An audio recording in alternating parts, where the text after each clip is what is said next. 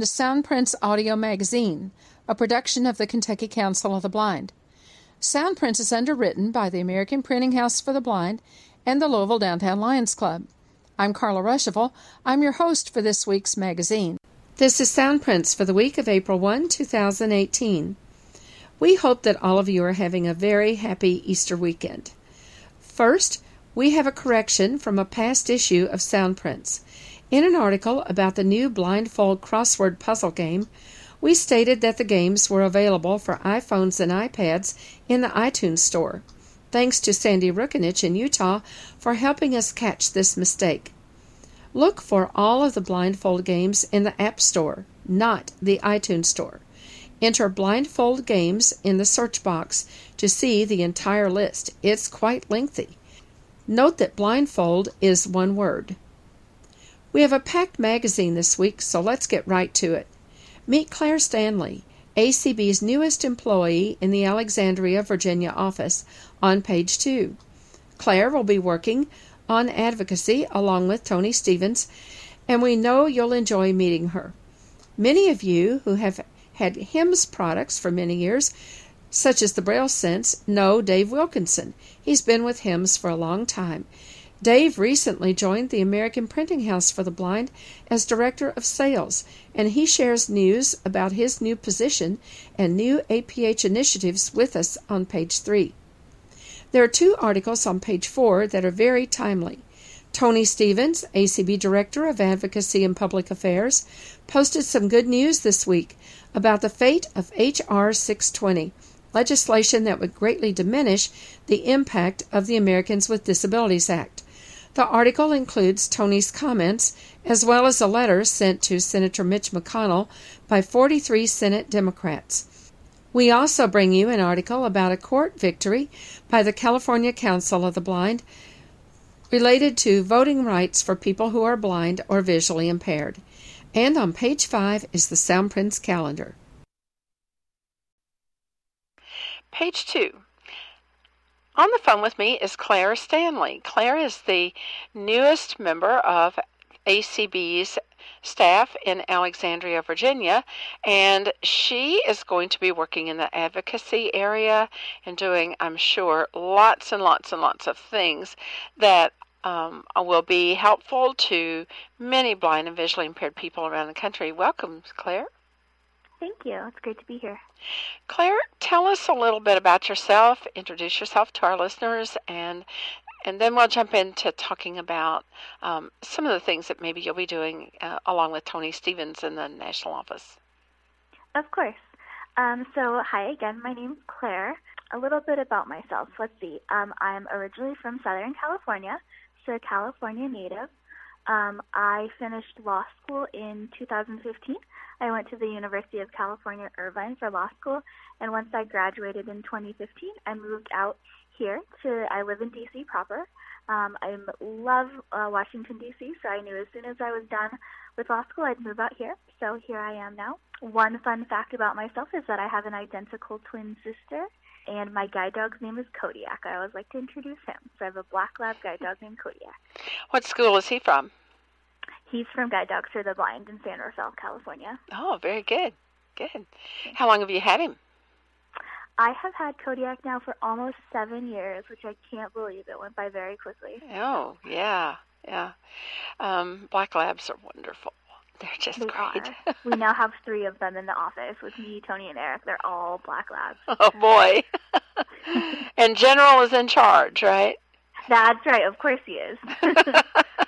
That's Eric's dog for the people listening. Tell us uh, a little bit about about yourself other than the law school thing. What what um, what are your favorite hobbies? What do you like to do? What did you like to do when you were in high school? You know those kinds of things. Cool, for sure. Um, so I love music. Um, I've been in many choirs in my life. I currently sing for my church's worship band. Um, so I'm a huge music junkie. I'm always listening to music. Um, the fun, silly fact I always like to tell people is I like to listen to music when I'm studying or doing work or whatever, and I have been caught dancing in my chair many a time. So, embarrassing fact about myself. I also am really into arts and crafts. I call myself an arts and crafts junkie. So you can find me at Michael's or Hobby Lobby or places like that, just perusing the aisles. Um, I quilt, I make jewelry, um, I knit. I've tried just about everything. So those are kind of some of my hobbies. How much fun! What kind of jewelry and things do you make? I've tried a little bit of everything: necklaces, earrings, bracelets. I've taken a few classes at different like jewelry stores and Michaels and stuff. You can take classes. Mm-hmm. So I've taken you know different classes for just about every type. So Mm-hmm. wouldn't call myself an expert by any means, but it's just really fun and you know something to do. Yeah, sounds great. I've often wanted to do that and have never managed to find the time. And I keep telling myself I'm going to do that in a few months, and you know, and then life gets in the way. But um, it, I think it is just, it's a great hobby, and and I think it's something that could be relaxing and Yes, very relaxing. yeah, and and you always have something very nice at the finish when you've hmm when you've actually I love to something. go. Um, I love to go to bead stores. When I first started getting really into it, um, right around the time I was graduating from college, I went to this local bead store um, in my college town, and I loved it because I could literally go from case to case to case, feeling every bead. And I used to think, oh, they must think I look crazy, but I don't care. And I just love it because it's so tactile. So you could just feel row after row of beads. And and I think what's neat about that too is you don't have to buy them in great quantities. Um, and a lot of the beads you can buy just what you need. Exactly. Yep. Yeah. Mhm. So that that would be really neat to be able to select right down to the individual bead what you want for the item that you're Mhm. making. Yeah. Yeah, exactly. So now you're at ACB. Well, you you got out of law school in 2015, and so in the in the last three years, have you have you been in DC all of that time?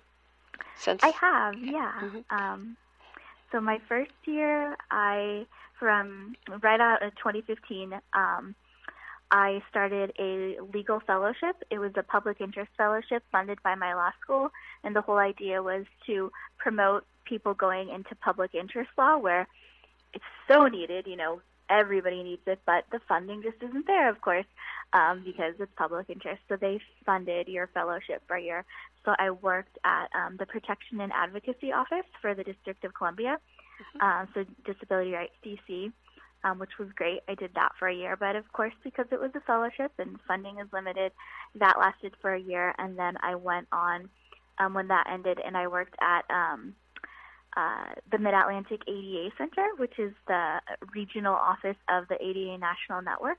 So I trained people on what the ADA was all about, um, and then now I'm here. So Okay, so you've had a pretty good introduction into the types of things that you're going to be doing uh, at Yeah. the at for ACB. So uh, let's look a, look ahead a little bit and tell us uh, how the new position, because this is a new position, and is, yeah. yeah, in the Alexandria office. Years ago, we we had a couple of uh, positions that were advocacy related, and then we just couldn't afford to continue them. And now, very very fortunate for ACB, we're able to to once again have this position, and hopefully this will continue for a long, long time. So, tell us about some of the things that we could see coming out of the Alexandria office with with you and sitting in that seat. For sure. Um, so I'm the advocacy and outreach specialist, um, working under Tony, which is awesome. Absolutely. So great to work with. Yeah, He is I know I'm going to learn tons. So one of my big parts of my job is responding to any issues that come up where people, you know, either need to know about resources or they face some kind of discrimination or someone said, you know, oh, we're not going to provide that accommodation or oh, we don't know how to accommodate you or could be all kinds of things. So I get to um, kind of speak on behalf of those people and say, hey, you know, if you look under the ADA or if you look under the Individuals with Disabilities Education Act or insert, you know, whatever other law it might be, Mhm. you know, he or she has this right and kind of help walk through what the law says and as a result what rights those people have.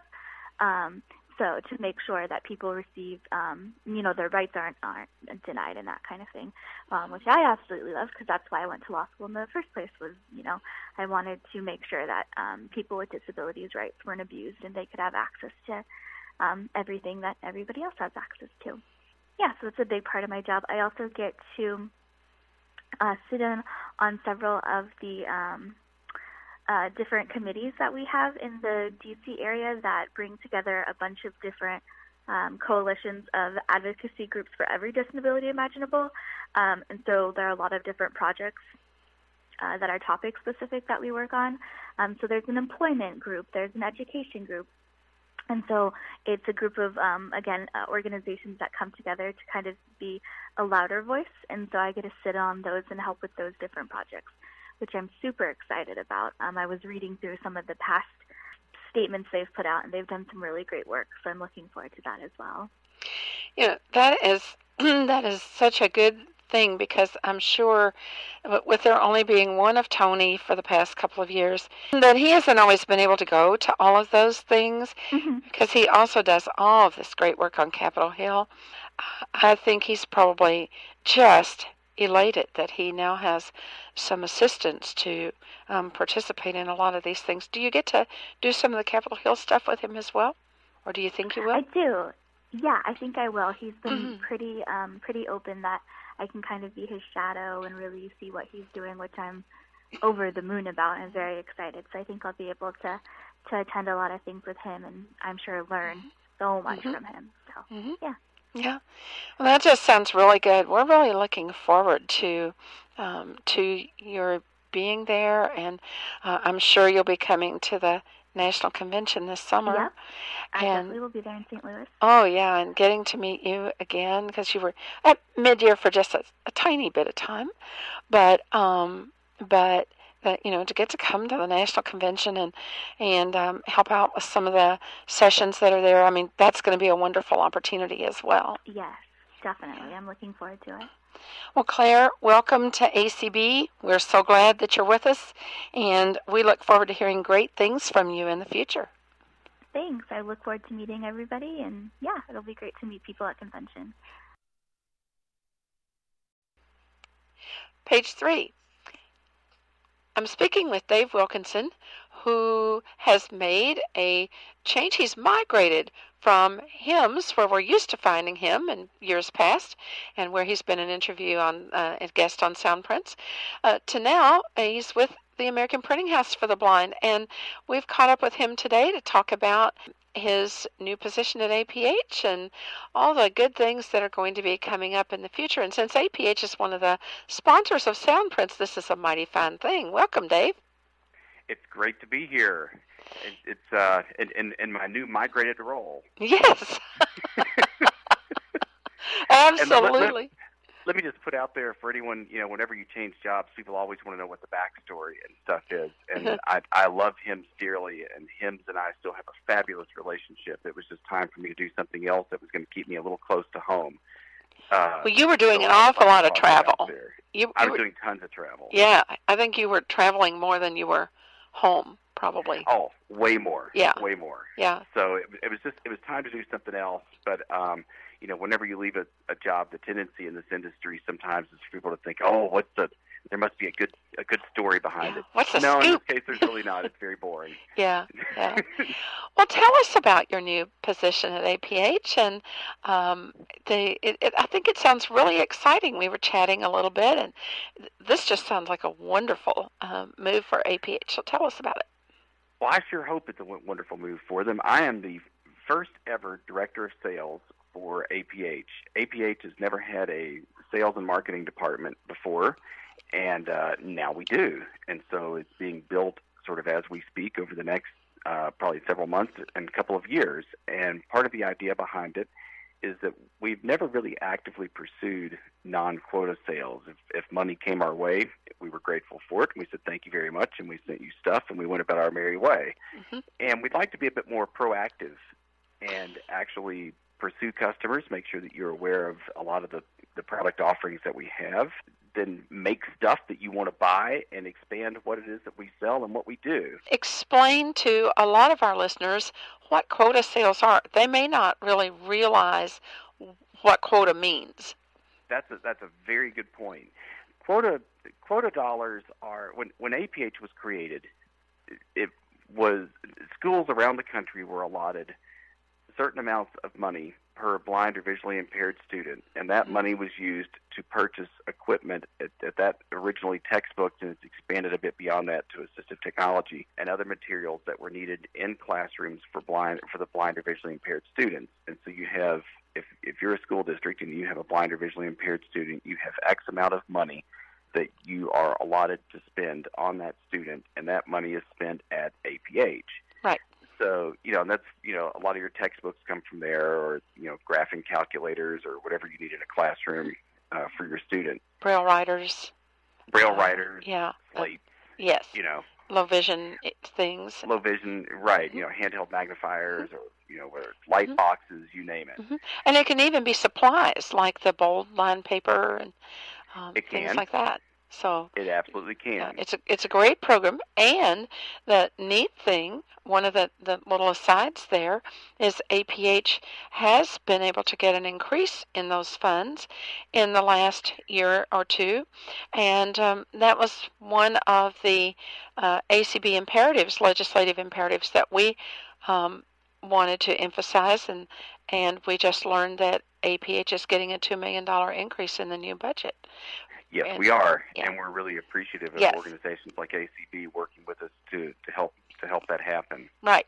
So that's what Quota is. It's basically a program for students in um, elementary school and high school, uh, right. pre- preschool. Yeah, preschool. Right, right, preschool yeah. through twelve. Yeah, yes. Pre-K through 12. Yes. And and so now your position is is going to be emphasizing other sales and it's not that APH hasn't sold things to people in the past um, because their booth at the conventions and so on have been are, are always popular um, and so people are probably saying well what do you mean they've APH has always sold things to us but it's not well, been a have. priority there's a difference. It is not, and I yeah. and I do need to double back and make a correction. My wife is telling me from the other room that quota is actually available starting from from from birth, zero yeah. to three. So early is intervention true. is also part of that. So that, I do want to yeah. set the record straight yeah. to make sure that I'm giving accurate information. But anyway, so so there we go. Mistake corrected. Right. All um, right. So tell us about this new initiative. What we're wanting to do is substantially expand our sales to blind consumers. At the moment, we do a really good job of serving students from zero through the end of high school. Absolutely. And at that point, we sort of leave you unless you happen to stumble across a product that you want, and then we'll sell it to you. What I'm really hoping to do is make you actively more aware of product offerings that we have and have you think of APH as a source for not only materials, uh, supplies or products, but also information uh, on blindness and low vision. It, what, what, we're, what I'm hoping that you'll find is in the future is that APH is your first stop that you make along the way when you're considering doing virtually anything that has to do with blindness or low vision. So the first part of that is to make you aware of product offerings that we have uh, that go beyond just birth through through the end of high school you know, and so what we're going to be doing for the summer shows, uh, which you know we've always brought stuff to the summer shows, but it, mm-hmm. it, it's been kind of random, and we've just sort of grabbed things, and you know they were they were there. Mm-hmm. And what I'm hoping to do this year is we're looking back over what sold and what hasn't sold in the past few years. Uh, we're looking at putting lists together ahead of time so that you'll know what it is that we're bringing, how much it's going to be, and then you'll come up to the booth and you'll say, I want X, Y, and Z, and I'll say, hey, that's a nice credit card you've got there, and we'll run your card, and off you'll go, and you'll be happy with me, and I'll be happy with you, and then next year you'll come back and you'll do it again. This will not only be obviously there'll be a lot of technology kinds of things there um, but it, there there can be a, a wide range of things that might be of interest to adults sometimes that we might not even know about. My prime example, and I get hung up on things. Anybody that knows me will tell you that I get obsessed with things. And one of the things that I've been obsessed with since I came to to APH is the accessible padlock or combination lock that has little buttons on it that you you you you push the right buttons and the lock pops open, and then you can open whatever it is that you had locked. Totally low tech, totally not promoted enough. Cheap. Uh, I always think of my high school locker when I had to get a, you know, when you all the rest of the kids had combination locks, and I had this goofy padlock, and I had to turn a key into the office in case they ever needed it, whatever. Well, now I can have a combination lock just like my sighted compatriots. Mm-hmm. Totally low tech, no batteries required. Yep. That you know. It's my total product obsession thing. That's what I'm hung up on. Well, I'll tell you another one. The Kentucky Council of the Blind. Um, we have a new chapter called the Kentucky Council of Citizens with Low Vision, and the second and fourth Thursday of each month, we have a low vision support group um, across the street from you at United Crescent Hill Ministries. And so one day back last August, um, we had a person from APH come. We called up and said, "Hey, would you bring some items, low vision kinds of items, over to this support group?" Um, and and that is a little departure from what KCB had done in the past because we've always thought of you know the the braille products and um, braille paper and and um, technology and things, but we hadn't really in the past done a lot with low vision. So um, I think it was Monica came over. I think that was her name. She came over and she brought some of these neat low vision items, and one of those was a very cool little, just a strip, a, a Yeah. plastic strip. Um, one one set was pink and one set was yellow, and she said these don't magnify. You just put these down on the um, on a line of print, and it helps to highlight what you're reading. Dave, that those came in a two pack for ten bucks, and you know here's this little low tech, cheap item. Not cheap, cheap in quality, but you know right, right. But it's, you know, it's inexpensive affordable. item, very portable. And so we got a couple of them, that a pink set and a yellow set, and we take them to those low vision meetings because, you know, just being able to highlight where that person is reading can be a major thing for cer- people with certain vision issues. And yet, who knows how long that product had been there? And There, there's no telling. right, and we didn't know about it.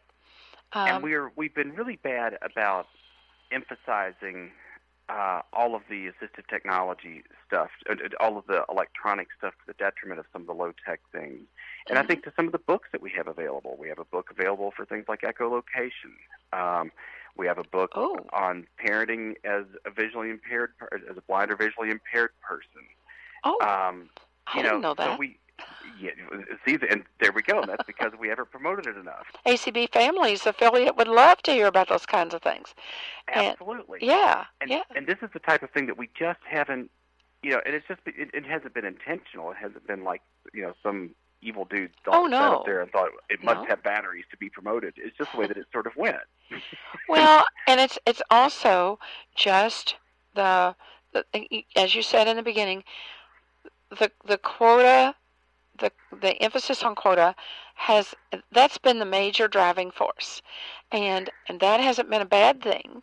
That's a good thing because it Yeah. serves what something like fifty three thousand kids around the country or more. That's right. That's depending right. on the they they for the listeners they do a, a sort of like a census every January those um, that information is um, collected in the states and turned into APH so they know where all these kids are that need help with the quota funds but um, then there's this huge adult population out here and especially with people who are um, the vast majority of blind people and visually impaired people who are um, over 50, 60 years old, you know, they don't even know about these products, period. That's right. So it's a huge field and a huge opportunity. So you will be coming to the conventions this summer. I will.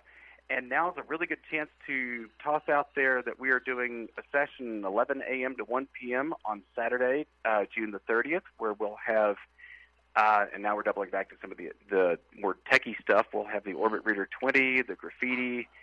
Uh, we'll probably have our our TI-84 Orion uh, graphing calculator. We'll also make it a point to bring some low tech stuff, and what it what I, what I want it to be is sort of a hands on. The booth can be a nutty time where you really don't have an opportunity to play as much and you know just have as much space. Mm-hmm. And so we're going to give you an opportunity to pick stuff up. We'll take things like the orbit through its paces. We also have a couple of surprises that we'll have there uh, that we'll get to that hopefully that will be available by this summer. Mark your calendars 11 a.m. to 1 p.m. You can spend a couple of hours with Dave. And you know what a great thing is there too is ACB is going to be offering continuing education credits for many of the sessions at the convention and the APH um, session will hopefully be one of those. We're planning on putting that into our um, new catalog of CEC offerings for the convention.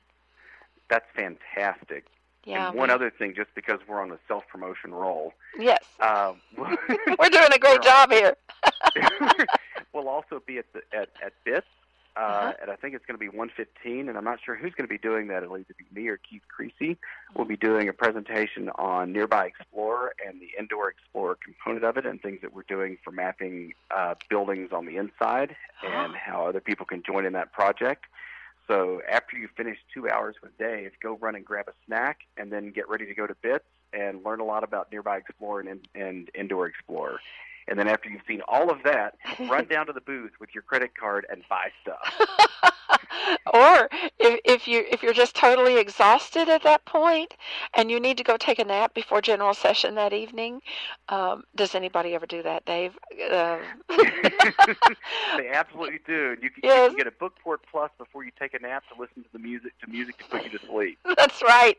and, and that exhibit hall at the convention will be open not only on that Saturday, June 30, but it will be open through uh, 1 p.m. on Wednesday, July 4th. So you'll have Saturday, Sunday, Monday, Tuesday, and Wednesday to um, visit all those wonderful booths and make sure that credit card is ready and get it warmed up and ready to go. I'm sorry. Remember, the more you spend, the more points you get. Isn't that the truth? well, we really uh, appreciate you doing uh, Soundprints with us today. We congratulate you on your move to APH, and we are really looking forward to seeing you in St. Louis and checking out all of the great things that APH is going to have there for us to see. Well, thank you. And if anyone wants to get in touch with me directly, you're welcome to email me at Dave Wilkinson, D A V E W I L K I N S O N, at aph.org. I'd like to hear from you thoughts on APH, what we do well, what we need to improve upon, uh, you know, just whatever. So, would love to hear from you. Page four, articles from the internet. Here are some of the interesting articles that appeared this week on ACB lists and elsewhere. First, this item was posted by Tony Stevens, Director of Advocacy and Governmental Affairs for the American Council of the Blind, on March 29. Tony says, Greetings. I wanted to update you all on the current efforts in the Senate to block the ADA Education and Reform Act, H.R. 620, which passed the House last month. Senator Duckworth, Democrat of Illinois, has been leading a sign on campaign amongst her peers to stand up against any efforts to move H.R. 620 through the Senate. Senator Duckworth, who lost her legs after a helicopter crash in Iraq, has been a strong champion for the ADA. Together, the below letter has received 43 signatures, which means the Senate will not have the required 60 votes necessary to bring H.R. 620 up for a vote. Thanks to those of you who have been reaching out to your Senate offices since our legislative fly in a month ago. We encourage you to send along letters of thanks if your senator was one of the individuals who signed on to this letter. We recommend that you contact those who did not sign on, encouraging them to stand up as well against any action that would threaten the ADA. Warmest regards, Tony. Here is a copy of the letter to Mitch McConnell. The Honorable Mitch McConnell, Majority Leader, United States Senate, S 230, the Capitol, Washington, D.C. 20510. Dear Majority Leader McConnell, we are writing to express our strong opposition to H.R. 620, the ADA Education and Reform Act, and any legislation that would repeal or weaken rights under Title III of the Americans with Disabilities Act, ADA, which prohibits discrimination on the basis of a disability in certain places of public accommodation. 1. As a civil rights law, Title III of the ADA was modeled after Title II of the Civil Rights Act of 1964, which prohibits discrimination on the basis of race, religion, and national origin in certain places of public accommodation. 2. Title III of the ADA does not permit monetary relief in the form of damages or settlements. Similar to Title II of the Civil Rights Act of 1964, the ADA only permits non monetary injunctive relief and recoupment of reasonable attorney's fees for individuals who prevail in a suit to enforce their rights under Title III and secure removal of architectural barriers in public accommodations where readily achieved. Congress carefully crafted Title III of the ADA to make sure private enforcement actions prioritize achieving readily accessible barrier removal and are an affordable avenue for Americans with disabilities to seek relief.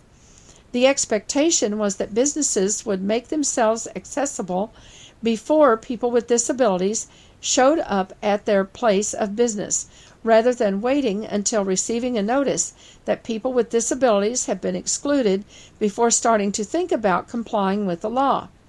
The ADA is a groundbreaking civil rights law that recognizes the reality that removing an architectural barrier, when readily achievable, is a proven, efficient solution to improving accessibility in public places and providing equal treatment for people with disabilities across the United States.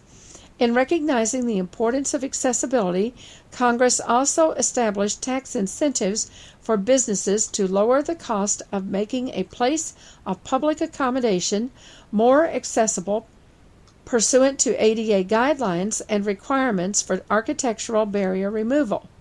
3. Proponents of H.R. 620 assert that eliminating the right of Americans to seek immediate injunctive relief under Title III of the ADA is necessary to address private lawsuits that threaten businesses with punitive damages and demand monetary settlements. However, these private actions seeking damages are filed pursuant to specific state laws that, unlike Title III of the ADA, authorize monetary damages.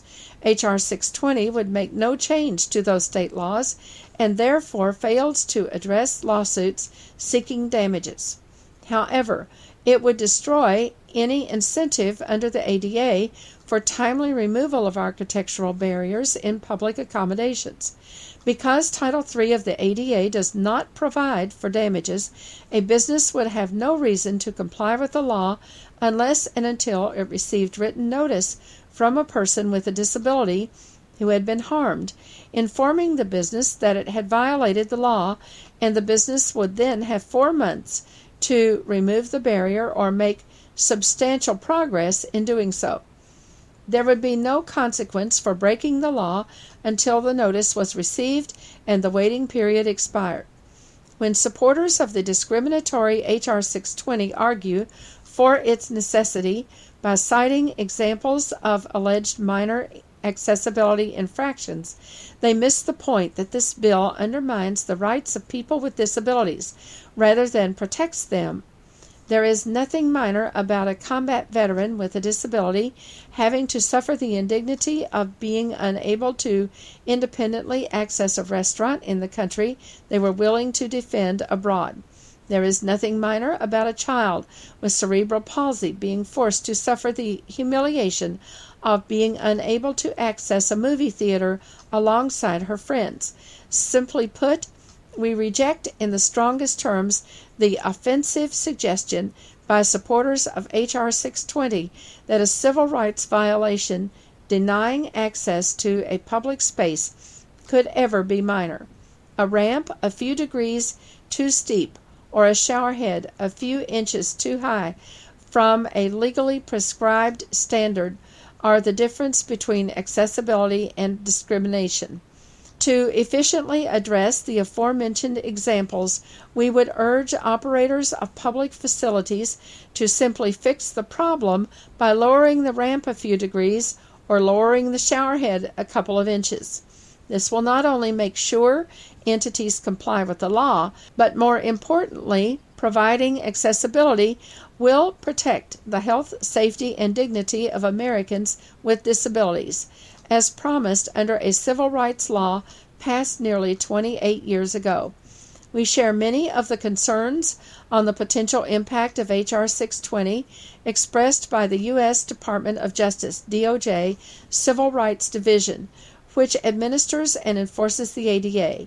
We believe DOJ is right to be troubled by the premise that H.R. 620 would substantially change the balance Congress struck for private enforcement actions pursuant to Title III of the ADA. We also share DOJ's concern that, quote, the proposed notice and cure process would also unnecessarily limit individuals' abilities to obtain much needed barrier removal in a timely manner by imposing additional requirements that may not result in the collaborative process that the proposed bill intends, but may instead result in additional areas of litigation.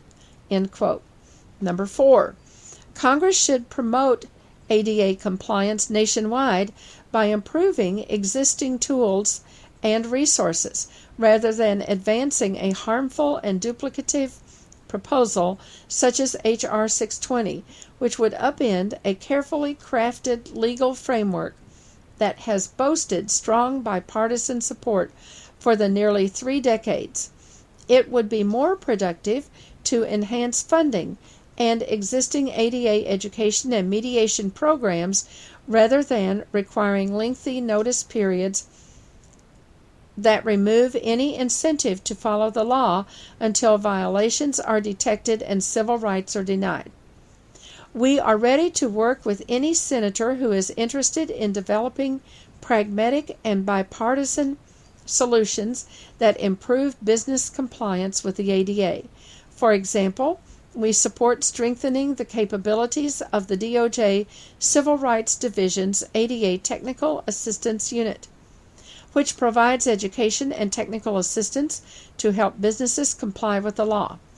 We should also expand the ADA National Network, which operates 10 regional ADA centers and an ADA Knowledge Translation Center. These resources, funded through the U.S. Department of Health and Human Services, National Institute on Disability, Independent Living, and Rehabilitation Research, provide free assistance to entities seeking to comply with the ADA. However, we will strongly object to any time agreement or unanimous consent request with respect to consideration of H.R. 620 or any similar legislation that seeks to weaken federal protections for an entire protected class of Americans.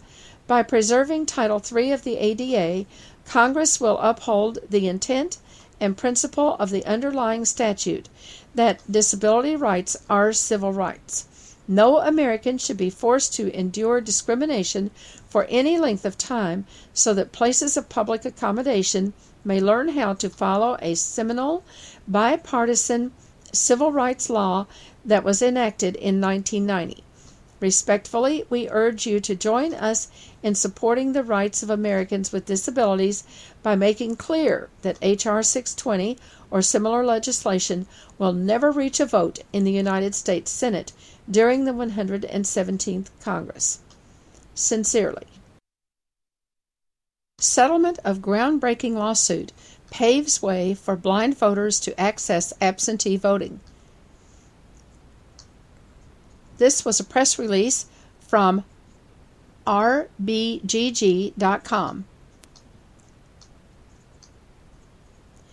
San Francisco, March 20, 2018. The California Council of the Blind, an association of blind and visually impaired Californians, and two individual plaintiffs announced the final settlement of their federal lawsuit against the County of San Mateo and the State of California, challenging the unlawful and discriminatory exclusion of blind and low vision voters from the County of San Mateo's absentee voting program. A copy of the settlement agreement is available online. As a result of the groundbreaking legal action culminating in this final settlement, blind and low vision voters in San Mateo County were able to cast their absentee ballots independently in time for the November 2017 election.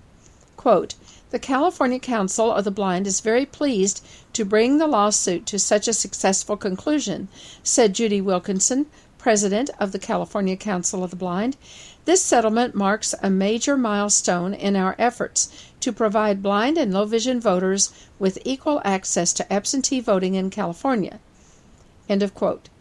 Another quote San Mateo's implementation of the accessible absentee voting tools has been fast, inexpensive, and smooth, added plaintiff's lead counsel Lisa Ells of Rosen, Bien, Galvan, and Grunfeld.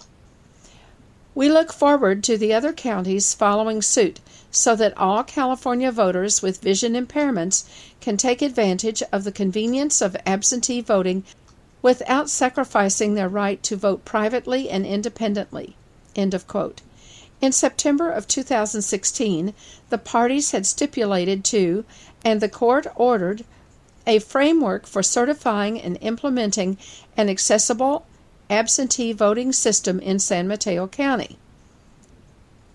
AB 2252, which for the first time established processes and procedures for the review and certification of a remote accessible vote by mail system RAVBM system for voters with disabilities had been signed into law on July 22, 2016, paving the way for the court's order. RAVBM systems allow blind voters and voters with other print disabilities to vote absentee independently. Voters can download their ballots onto a computer equipped with their preferred assistive technology, fill out the ballots, and print and mail their completed voting records to elections officials just as other voters would return traditional absentee ballots. Many other states and jurisdictions across the country already offer blind and low vision voters a method to vote absentee privately and independently. On October 12, 2017, the California Secretary of State certified two accessible absentee voting systems the Five Cedars alternate format ballot and the Democracy Live Secure Select System for use in California paving the way for San Mateo County to announce on October 25, 2017, that it had implemented the Democracy Live Secure Select system for disabled and low vision voters to use in time for the November 2017 election and all future elections. In doing so, San Mateo became the first county in California to deploy such a system.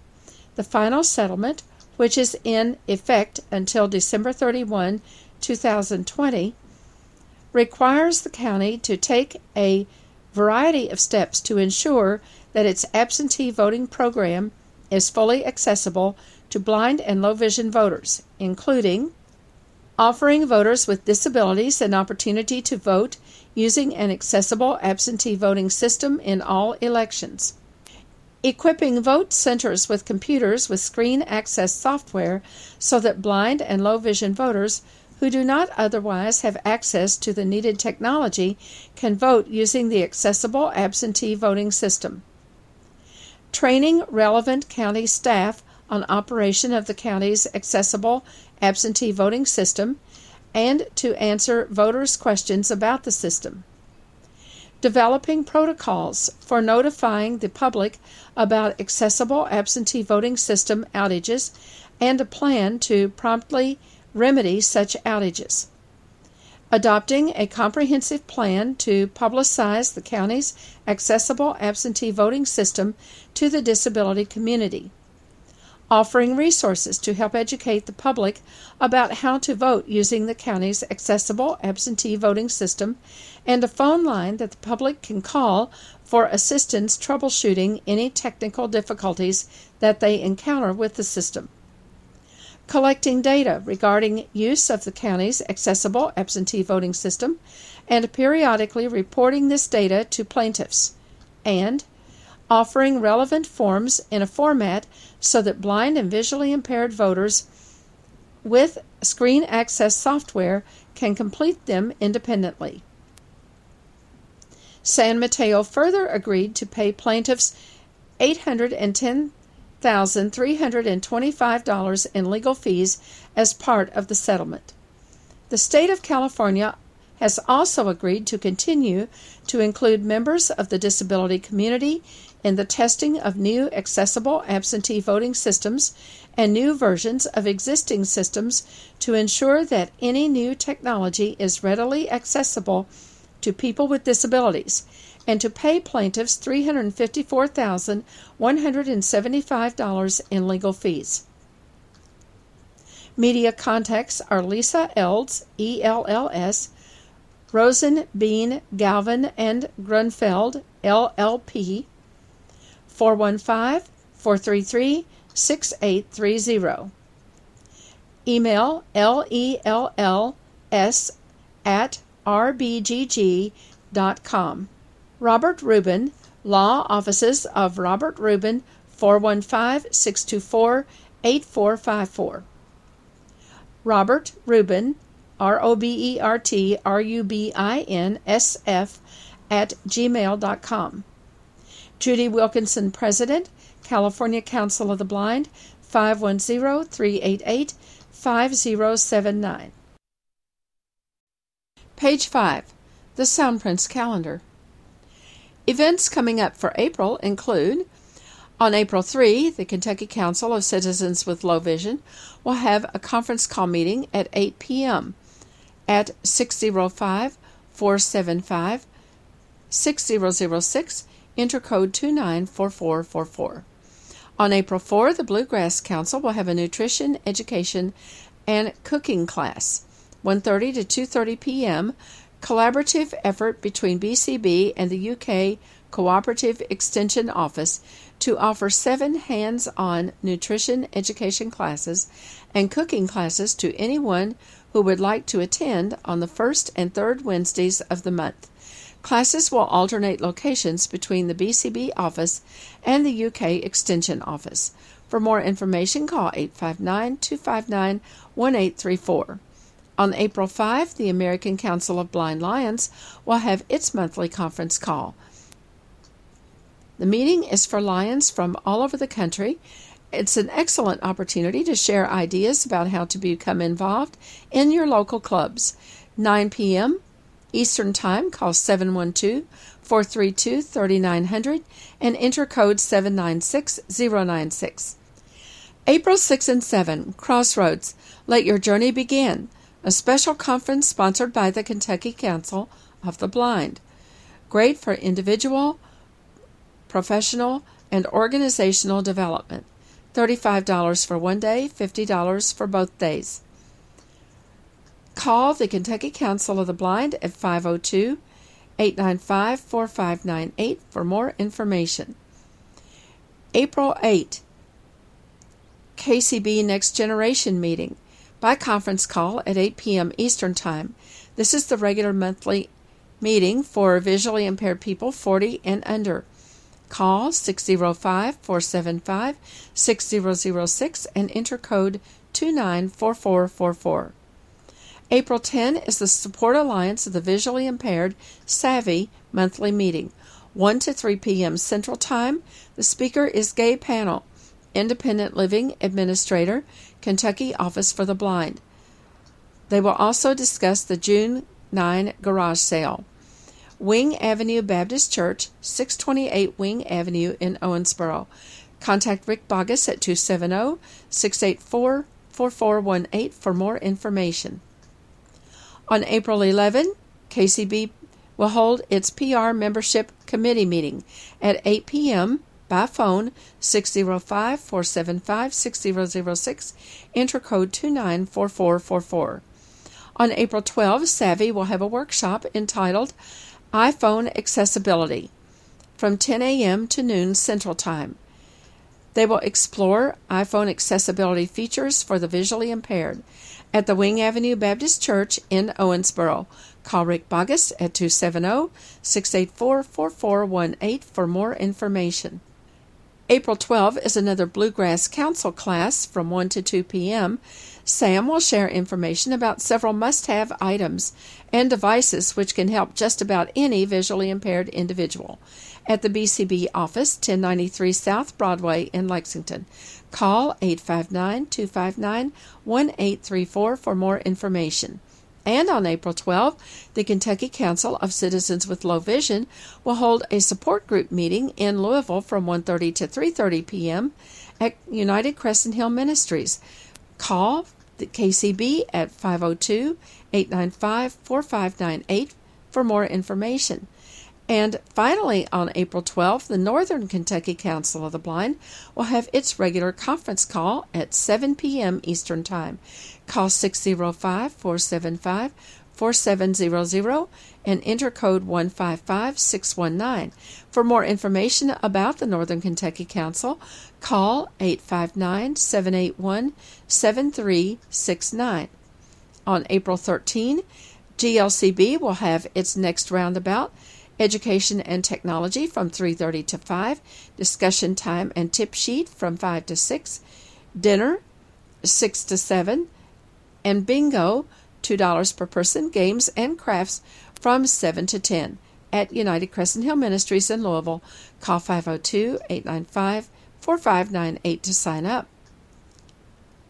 On April 14 is the monthly board meeting of the Greater Louisville Council of the Blind at 11 a.m. by conference call. The phone number is 605 475 6006 and the code is 294444. April 15 is the regular monthly meeting of the KSB Alumni Association Board. It's at 8 p.m. Eastern Time at 605 475 6006, code 294444. April 16 is the monthly meeting of the Kentucky Council of the Blind Board of Directors at 7:30 p.m. Call 605-475-6006 and enter code 294444. April 18, Bluegrass Council Nutrition Education and Cooking Class, 1:30 to 2:30 p.m. Collaborative effort between the Bluegrass Council and UK Cooperative Extension to offer seven hands-on nutrition education, and cooking classes. Classes to be held the first and third Wednesdays of the month. Classes will alternate locations between the Bluegrass Council office and the UK Extension office. For more information, call 859 259 1834. On April 20, the Greater Louisville Council of the Blind will hold a roundabout from 3:30 to 10 p.m. at United Crescent Hill Ministries in Louisville. April 23 is the Guide Dog Users of Kentuckiana membership call, 7 p.m. by phone. Call 605 475 6006 and enter code 294444. April 25, the Bluegrass Council of the Blind will have its next peer support group meeting. 12 noon to 2 p.m. at the BCB office 1093 South Broadway in Lexington. RSVP by calling 859 259 1834. April 26 is a Savvy workshop, Nutrition and Exercise, 10 a.m. to noon Central Time. Join Savvy as they share exercise and nutrition tips at the Wing Avenue Baptist Church, 628 Wing Avenue in Owensboro. For more information, call Rick Bogus at 270 684 4418 or Bill Roberts at 270 485 8170. On April 26th, the Kentucky Council of Citizens with Low Vision will have a peer support group meeting from 1:30 to 3:30 p.m. at United Crescent Hill Ministries in Louisville. For more information, call 502-895-4598. On April 27 is the Greater Louisville Council of the Blind Spring Quarterly Meeting. This is the annual meeting where officers are elected and there will be much information shared about the upcoming American Council of the Blind Convention in St. Louis in July. For more information, call 502 895 4598. On April 28, the American Printing House for the Blind Museum will present a program called The Competitive World of Blind Sports from 1 to 3 p.m. From casual recreation to the Olympics and the Paralympics, people who are blind or visually impaired participate in every possible sport, from team sports like baseball and goalball to archery, cycling, golf, judo, swimming, and skiing. Meet athletes who have excelled at their sport, sometimes with special adaptive equipment, but always through their own innate abilities and drive. At the APH Museum, 1839 Frankfort Avenue. Free, but best for adults and children 8 and up. For more information and to pre register, call 502 899 2213. Looking ahead to May is the Greater Louisville Council of the Blind Derby Party on, of course, Derby Day, Saturday, May 5. Doors open at 10 a.m. and the party lasts until 8 p.m. At United Crescent Hill Ministries, it's $5 per person, and it will include lots of fun and games and activity for the entire day. Everyone is invited. For more information, call 502 895 4598. And in June comes the 57th Annual Conference and Convention of the American Council of the Blind, June 29 to July 6 in St. Louis, Missouri. The week begins with a trip to the St. Louis Cardinals baseball game and ends with a historic visit to Hannibal, Missouri to learn all about Mark Twain. At the Union Station Hotel in St. Louis, pre registration opens on May 15. More details about exhibits, workshops, tours, programs, and many fun activities in coming months or by visiting www.acb.org. And you can keep up with all of the convention information by subscribing to the ACB convention list. Send a blank email to acbconvention subscribe at acblists.org. If you have questions about the Kentucky Council of the Blind, or you need information on resources for people with vision loss, call us at 502 895 4598 or email us at kcb at kentucky-acb.org. Sound Prints is a production of the Kentucky Council of the Blind and is heard each week on ACB Radio Mainstream at acbradio.org, Central Kentucky Radio I at radioi.org, and the KCB website at www.kentucky-acb.org. Complete schedule information is also available on the website. Sound Prints is underwritten by the Louisville Downtown Lions Club and by the American Printing House for the Blind. This is Carla Ruschival for Soundprints. Have a great week, everybody.